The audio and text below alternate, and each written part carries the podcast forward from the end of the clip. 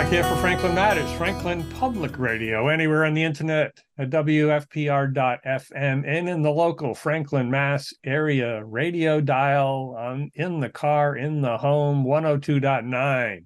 It was a town council meeting last night, so we've got town council quarterbacking with our town council chair, Tom Mercer. Tom, happy Thursday. Happy Thursday, Steve. Nice to be back again. Uh, it's been a few weeks since uh, uh, this was kind of a three week in in between with uh, uh, council meetings that don't doesn't happen too often. But no, but the calendar gives us what we do, what we get, right? So yeah, exactly, exactly. we take advantage, and I certainly appreciate you taking the time to do this because I think it's critical to get in some of the insides, and we'll get into the more detail around that, but. Yeah, even in the last time, and I apologize too, we ended up kind of cutting it short because of time commitments between you and Jamie. And yeah. at some point in time, well, those topics are certainly going to still come around. So we'll expand sure. on those topics. But yeah.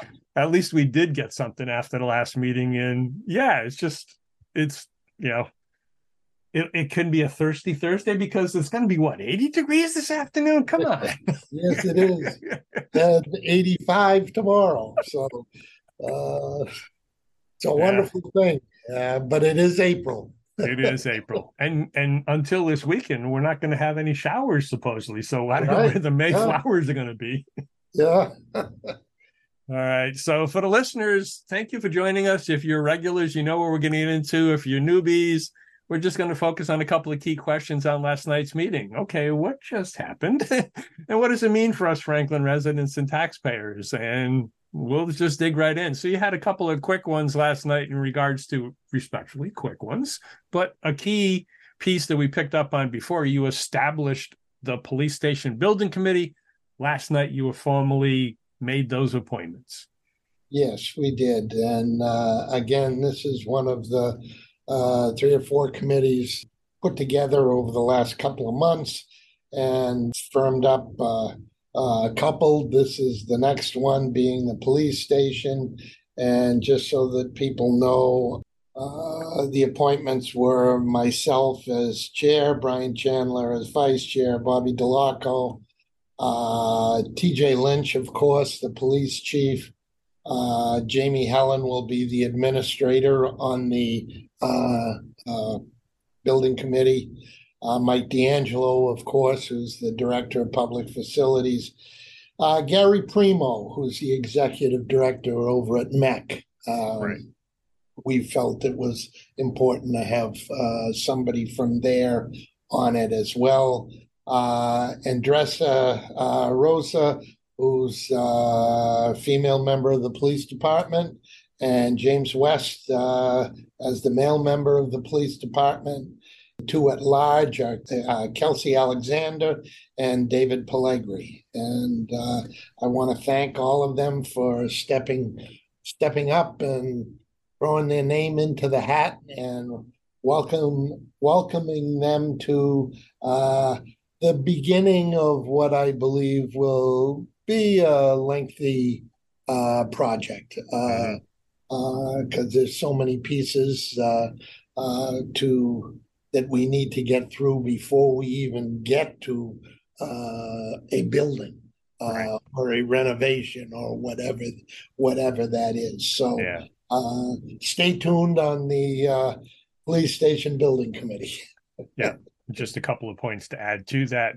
In addition to what you've already said, clearly the MEC, for those who may not understand, that's the regional dispatch center. So, to the extent that it used to be in a combination of the police and fire. Now it's in Plainville, and thereby we need to have that consideration because in case there's any dispatch issues related to how we're establishing the building. Right. Um, the other piece, the Davis Thayer Committee, which has not yet been formalized, and that's coming.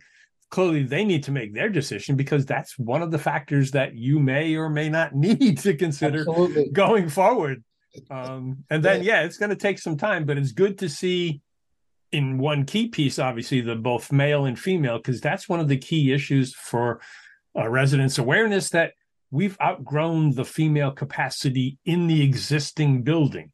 Um, we've we're fortunate we're getting diverse in terms of the workforce. I think it's what seven or eight, and potentially more. mm-hmm. we don't have lockers for them. And I'm that's just not good in this day and age. You need to yeah. give them the right tools in addition to the equipment and the cars. You need to give them the right space. So, right. yeah. More to come on that. Yeah. That's uh, sure. a heads up.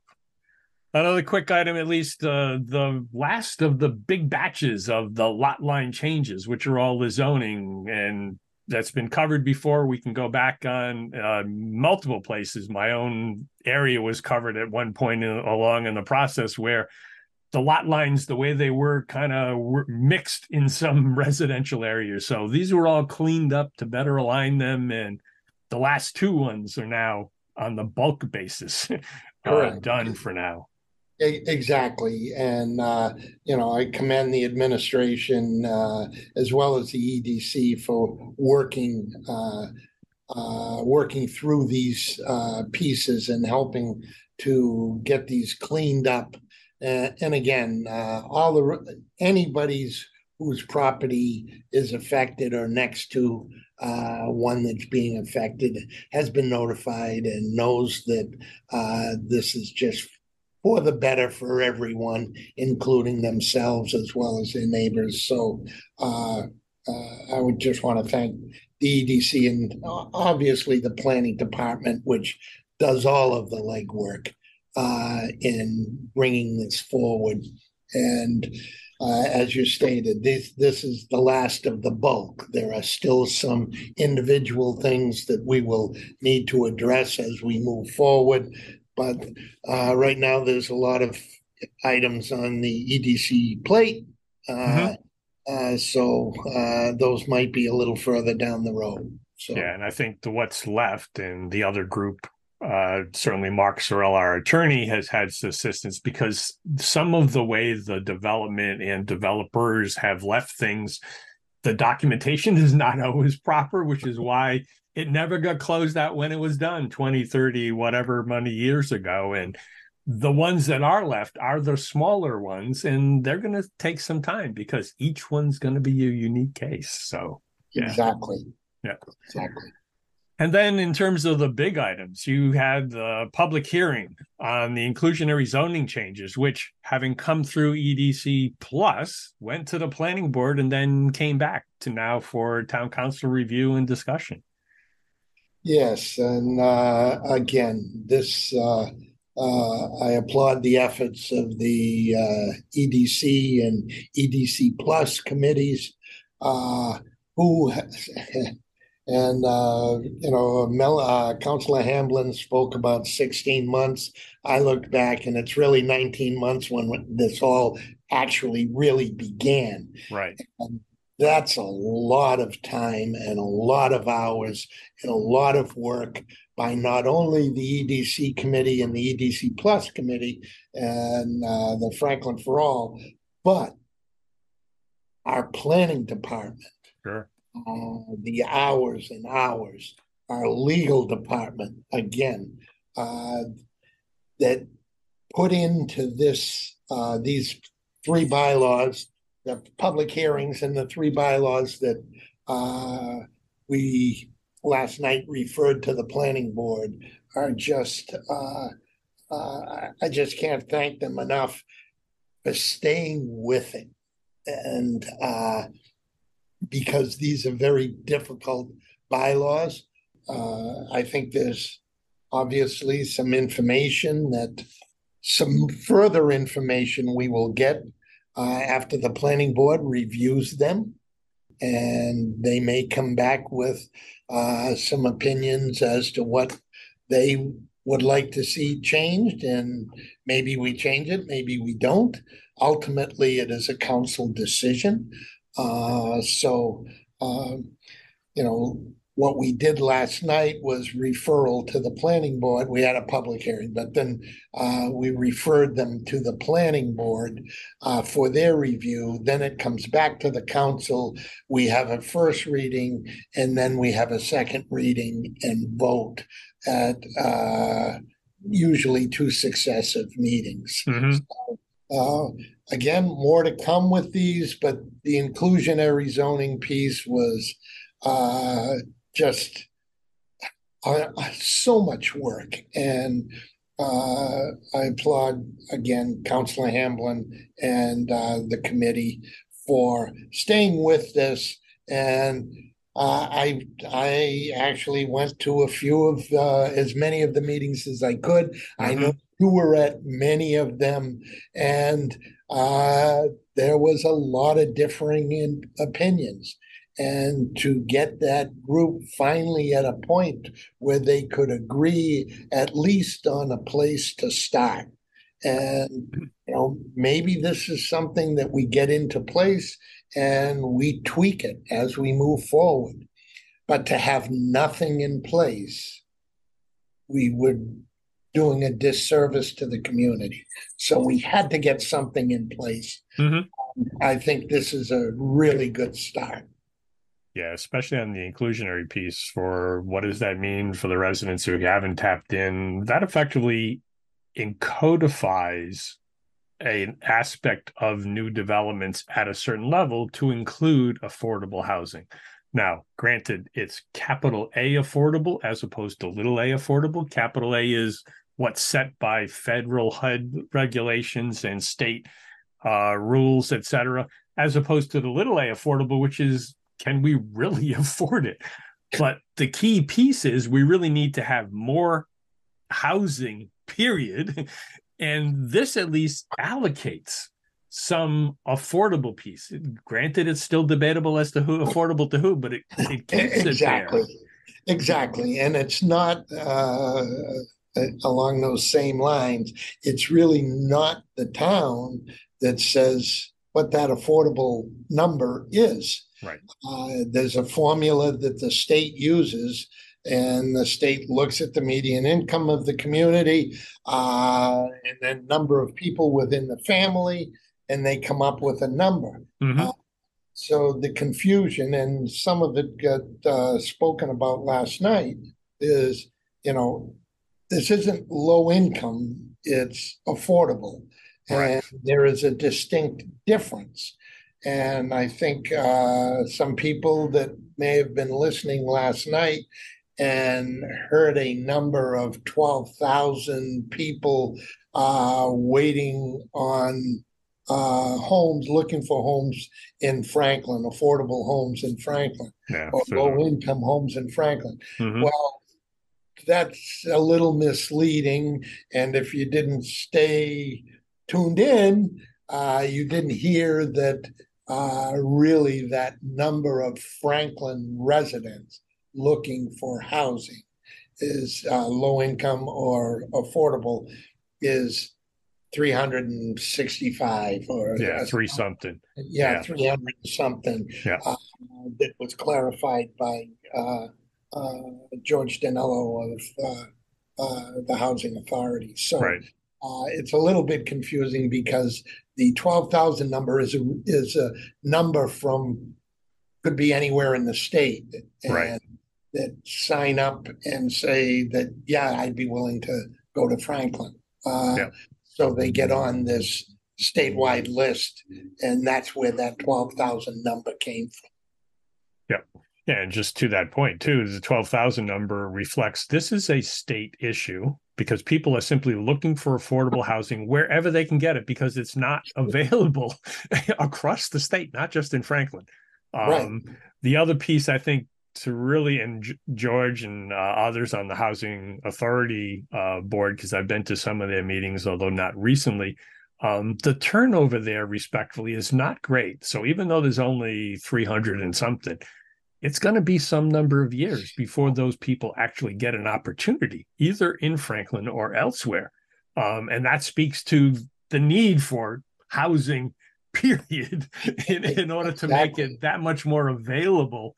And then the process will be the process to do what it is.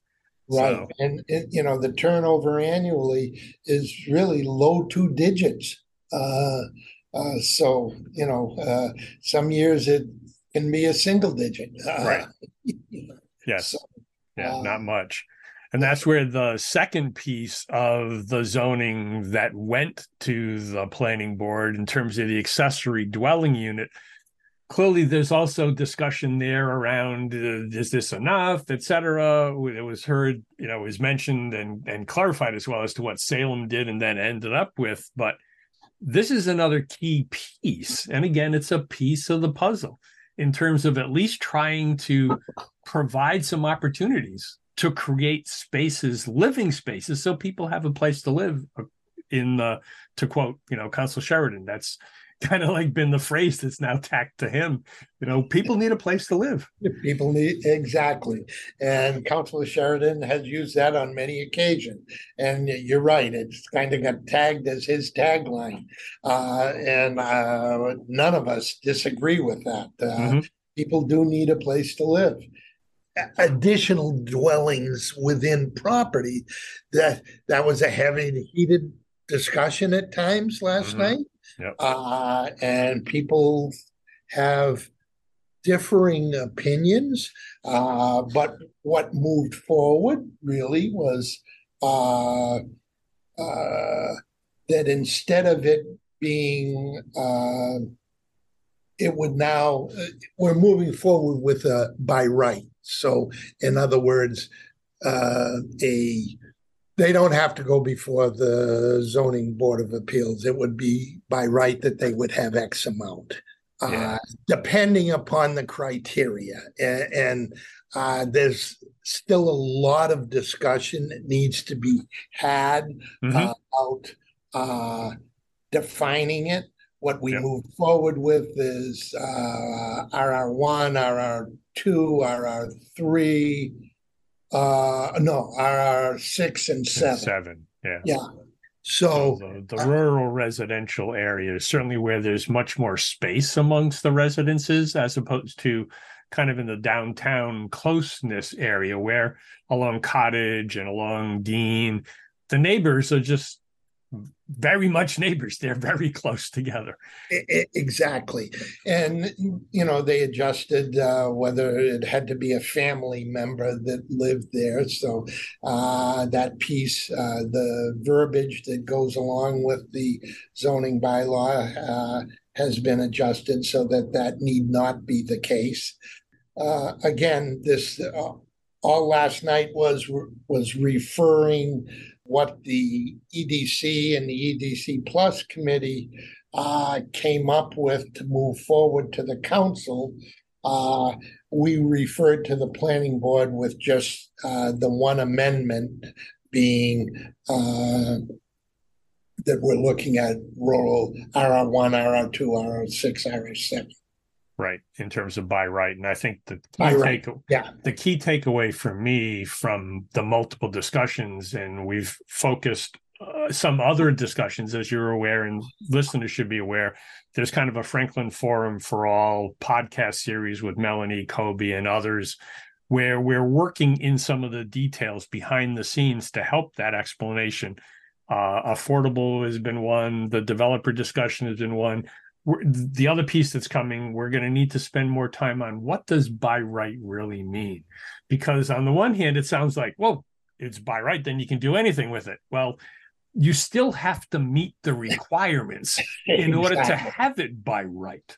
Right. Um, and that seems to be missing in there. That that's one of those key pieces. We still have some control with it by right but right. people don't necessarily think people think that's going to be you know like you know the, the wild west you, you, can do anything you want yeah and yeah. you know you can take a, an adu and put it in the corner of your property uh, so you can't see it but all your neighbors can mm-hmm. uh, so the, these are the kinds of things that uh, will be talked about uh, at least three more times, uh, once at the planning board and twice at the council, mm-hmm. or this becomes uh, law. But, uh, you know, there's a lot of people that feel the ADUs uh, should only be part of the existing home and not uh, an additional uh, dwelling unit, a separate right, unit. Right. Yeah. Uh, so these are all things that will be discussed. And, uh, you know, obviously, you know, we've gotten a bunch of emails from uh, people. I know I've gotten a few regarding, uh, you know, from some developments that say, "Oh, I don't want that here. I don't want." Mm, right. Yeah. Uh, but again, they don't always understand, and we need to make sure that we keep enough control to prevent those negative impacts on a development. Correct. Yeah. So, uh, again, still a lot of work to be done, but a lot of work has been done to get us to this point. So we're at least trying to get something in place. And, you know, if uh, we do get something passed and all of a sudden we see that there uh, is something that needs to be tweaked or corrected, Mhm. uh, obviously that can happen. We can Yeah. change. The, the council has the has the authority to change that. We are the zoning authority. So if we see it, then we're going. We would make those adjustments Mhm. because there's nobody on the town council that isn't looking to make things better for the community and for our residents and families of our residents. Sure. You know, one, one of the issues that we hear most from a lot of residents is as their children get older, graduate from college, uh, or are starting out, uh, getting married, uh, Mhm. uh, but just beginning the process, they can't afford to live in. There's nothing affordable for them to live in Franklin. right. And uh, I think those kinds of conversations with the council is what triggered this from the very get go. Mhm. You know, our, our kids can't afford to live. Yeah. In Franklin. Yep. You know, Yeah. And on the other side of the scale, kind of the sandwich generation, if you will, of which uh, put us in that section, there are some on the other end. So our parents who now, because of their own health statuses, may not be able to live alone, but still could live in kind of our assisted living residence so we can have their own space with them and still do that as opposed to them take coming out and going into one of the formal health whether it's a retirement village health assisted living or heaven forbid in, uh, ultimately into a hospice situation. But that also is a piece so it's both ends of the scale and oh, absolutely. And what people can't lose sight of is we are also, as a council, looking at this saying uh, new growth. New Yes. growth is an important piece to our budget and how we fund the you know public safety, the schools, mhm, DPW, all of these things. You know, we have a, a pie, and that pie is shrinking.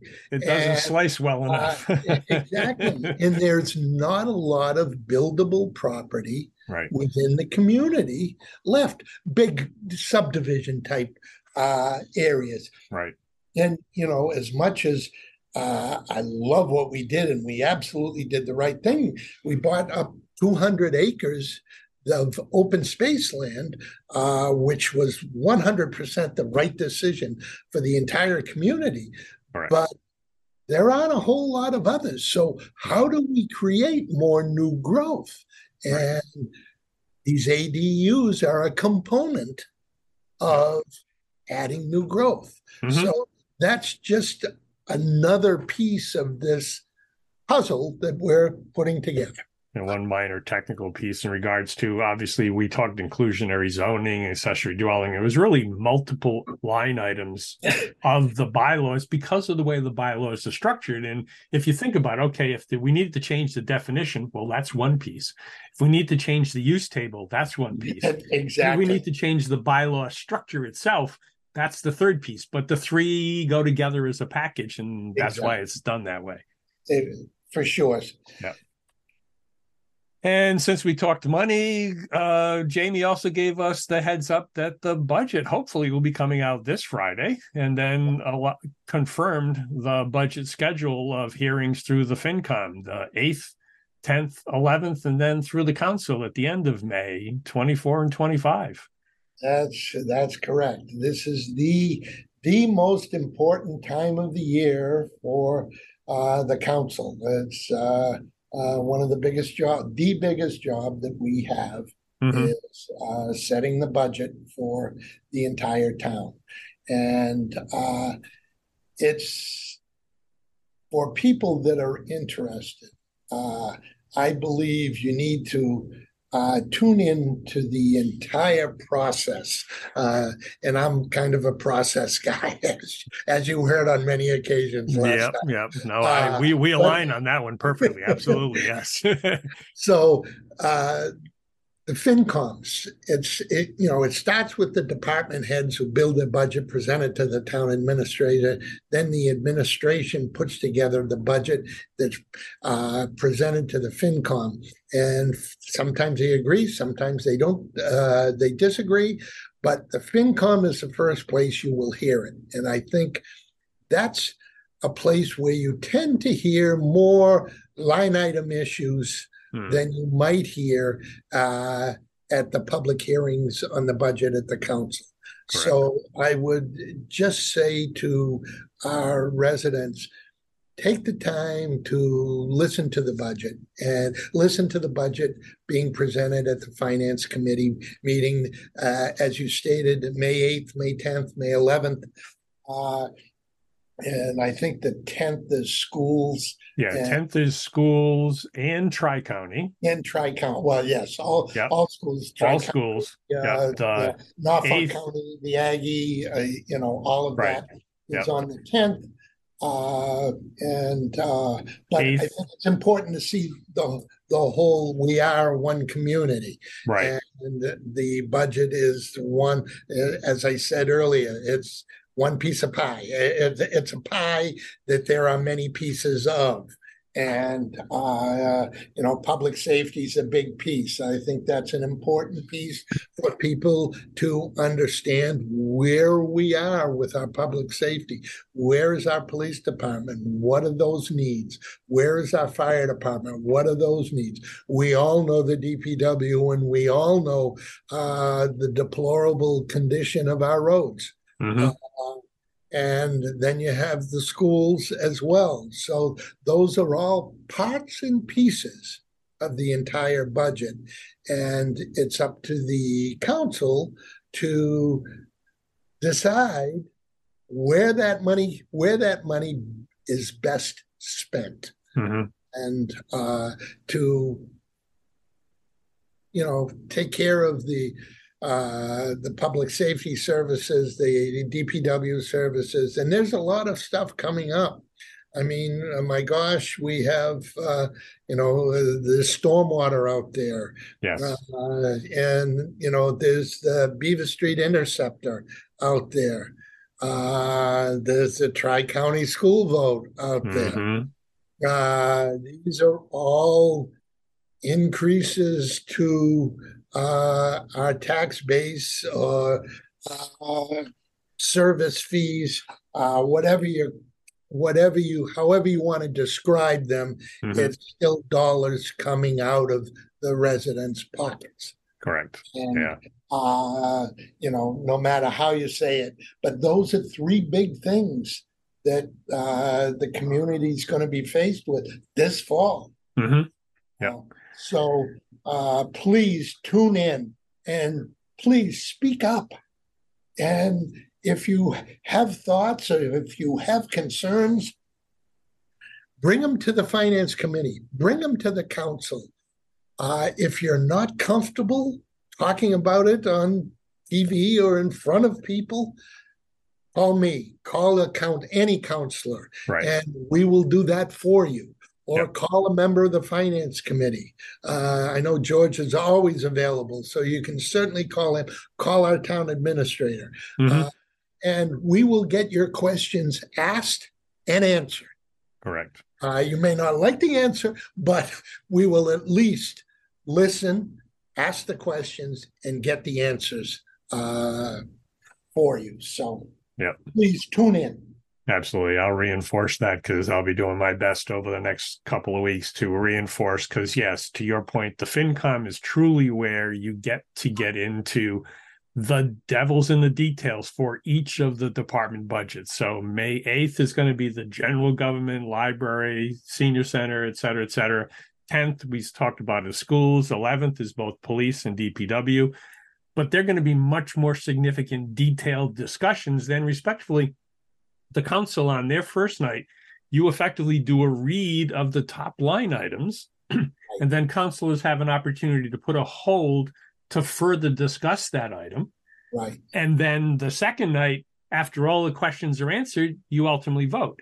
So while you get, and hopefully the counselors will be listening to as well, the FinCom discussions on those three nights, that's where they're going to get some info to lead to, oh, well, maybe that wasn't quite answered. That's why I'll hold this item for our discussion here, um, et cetera, et cetera. But yeah, as a package, spend time with FinCom. I know Franklin TV will be recording those. Those will be available. I'll be doing my recording and notes. Those will be available. And then uh, town council will certainly be doing their thing on the 24th and 25th. Yeah, absolutely. that was a mouthful. Yeah.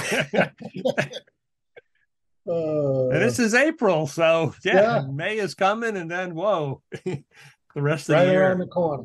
Right, yeah. So that was kind of the recap for last night. Thank you for taking time to get into some of the details. Uh, hopefully, the residents will appreciate. I know we're getting some feedback here and there that hey, I heard that. This is good. Can you do this? I, this is why we do this. Absolutely. And again, quick reminder for the folks: we do this because Franklin matters. We are now producing this in collaboration with Franklin TV and Franklin Public Radio. This podcast is my public service effort for Franklin, but we can't do it alone. We can always use your help. How can you help? If you can use the information that you find here, please tell your friends and neighbors. If you don't like something here, please let me know. Through this feedback loop, we can continue to make improvements. And I thank you for listening. For additional information, please visit franklinmatters.org. If you have questions or comments, you can reach me directly at shersteve at gmail.com. The music for the intro and exit was provided by Michael Clark and the group East of Shirley.